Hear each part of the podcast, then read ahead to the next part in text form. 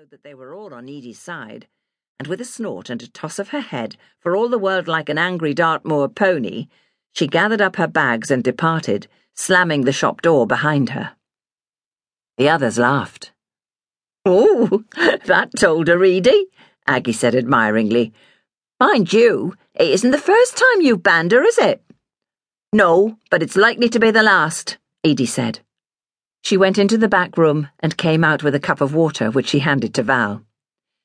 Here you are, my dear. Drink that. And don't you take no notice of that woman with her spiteful tongue. I know Miss Hilary's a special friend of yours. You're bound to be upset hearing such nasty talk. Val nodded and sipped the water. You've all heard about the engagement, then? My stars, 'tis all round the village, Aggie declared and a better bit of news as haven't had in quite a while. It's time Miss Hilary found herself a nice man to settle down with.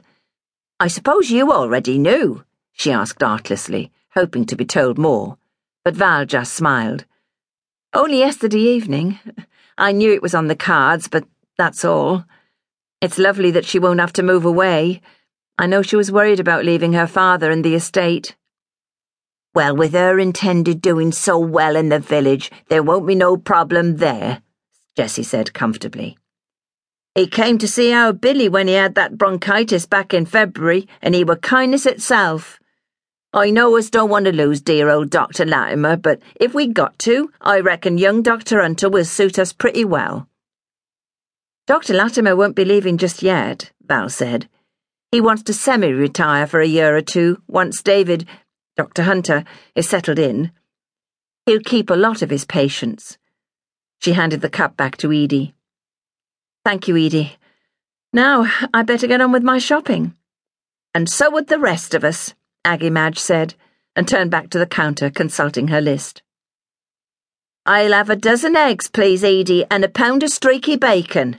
I've got visitors in all over Easter, and they do like a proper cooked breakfast.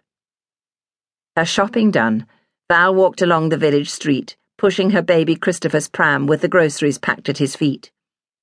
He was just over eighteen months old now, and quite capable of walking short distances, but she still used the pram for longer trips out, and it was certainly useful for shopping. Today she intended to walk down to the ford by the humpbacked bridge and let him splash in the water.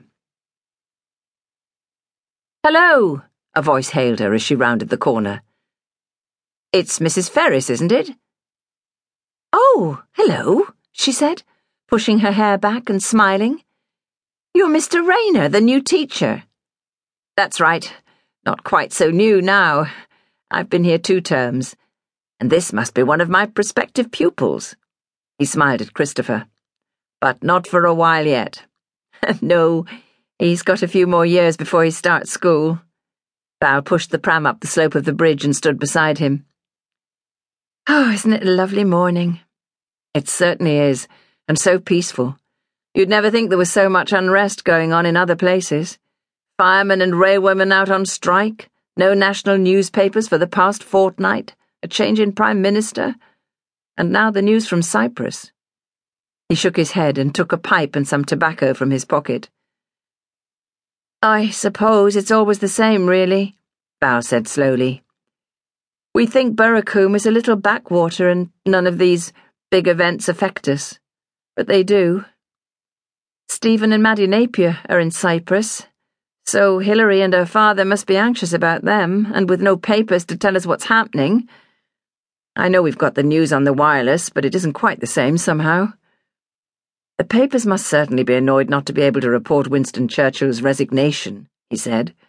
They would have really spread themselves over that. Eighty years old, and all that he's done and been in that time. On the other hand, it's given us all a bit more time to get on with our own lives instead of feeling we must keep up with the news.